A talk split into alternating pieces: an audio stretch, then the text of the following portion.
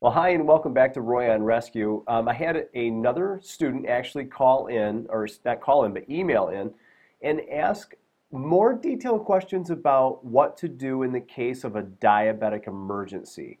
Um, now, diabetic emergencies, um, we kind of, in the emergency medical services, I've always grouped in diabetic emergencies with high blood sugar, low blood sugar, or insulin problems, period.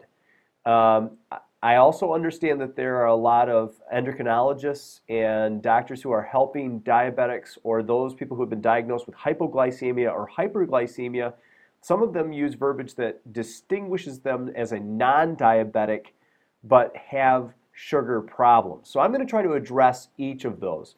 Um, I also it also came to my understanding that we are lacking just a little bit of information in our diabetic training on the profirstaid.com website.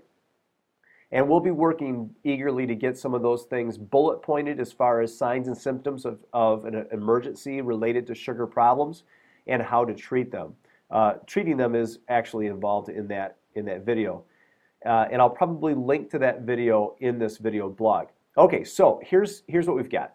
You come across an individual and whether they're a known diabetic or a non-known diabetic only affects the situation a slight bit in basic layperson training, we really can teach you how to assess a person and treat them, potentially treat them, for a sugar problem, even if you don't know if they're already an existing um, diabetic in the first place.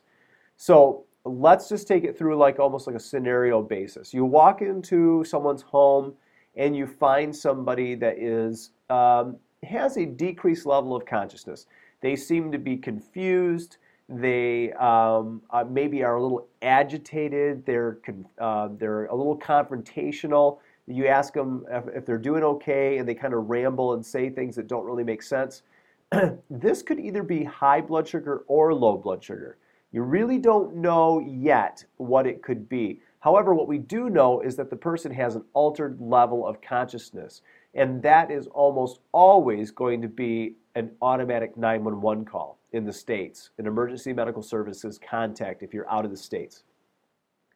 We don't know why they're having this altered level mental status. It could be a, a stroke, it could be a heart attack, it could be um, an electrolyte imbalance, it could be that they just are recovering from a seizure, but the seizure could be from maybe a tumor or a bleed in the head, or, you know, there's just numbers and numbers of things that could be causing this. And we don't know what those things are until we examine things a little bit more. And as a layperson rescuer, you may still not know because we're not going to know until advanced life support gets there. But what we can do is we can ask some questions. Are you a diabetic? If they're at least conscious enough to be able to say yes or no, or maybe they're wearing a bracelet that says, I am a diabetic, I have been diagnosed with low blood sugar, with high blood sugar, I am an insulin dependent diabetic. Um, that would be a good pointer. It might be in a necklace form, it might be on a bracelet, it might be on a card. I don't encourage you to dig through people's personal goods, their purse, their wallet. As a layperson, you can get into some uh, some problems there. But you can always just look for the obvious, whether they're wearing a bracelet or whether they have something on their refrigerator potentially that says, I'm a diabetic. If you find me unconscious, activate 911 or the emergency medical services.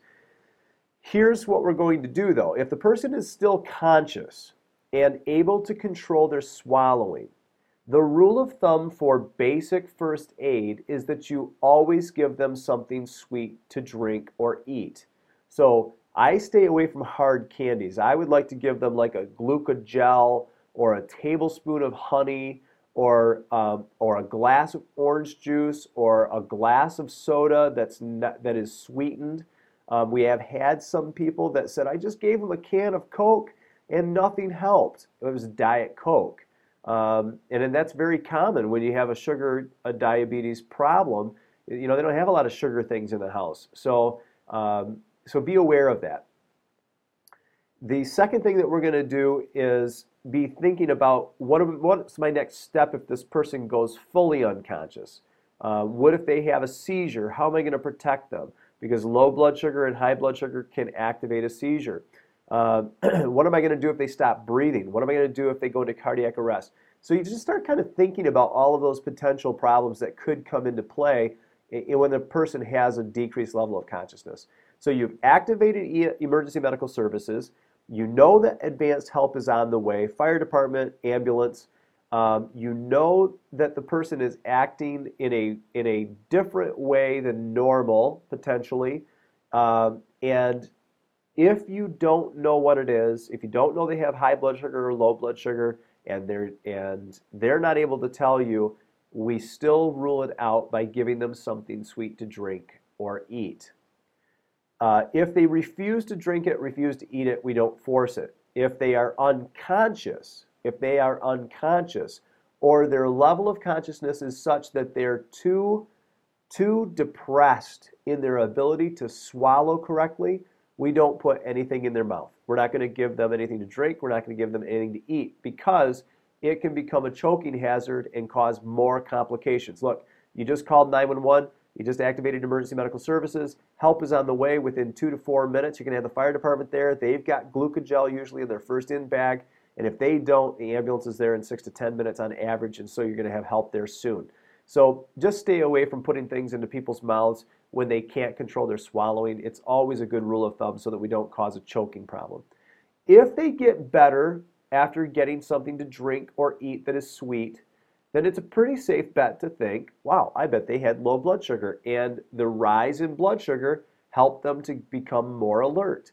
Remember that this is a short term fix that and it's most commonly seen in people that took their insulin but missed a meal or missed a snack. Um, or they're, they are becoming ill with a virus or a bacterial infection, which alters their hormones and their ability to uh, stabilize their sugar in certain cases. So there's so it's always um, kind of neat to see people get better after you give them something sweet to drink or eat. But if they do not get better, it doesn't mean that they obviously have high blood sugar. It could be something else, and, and that we just won't know until after they've come back from the hospital. But uh, but I'm going to be probably leaning towards the fact that if I you know if they are a diabetic or if they do have sugar problems and I gave them something sweet to drink or eat and 10 minutes 15 minutes later they're not getting better they're getting worse or they're staying the same probably not low blood sugar probably high blood sugar or another problem.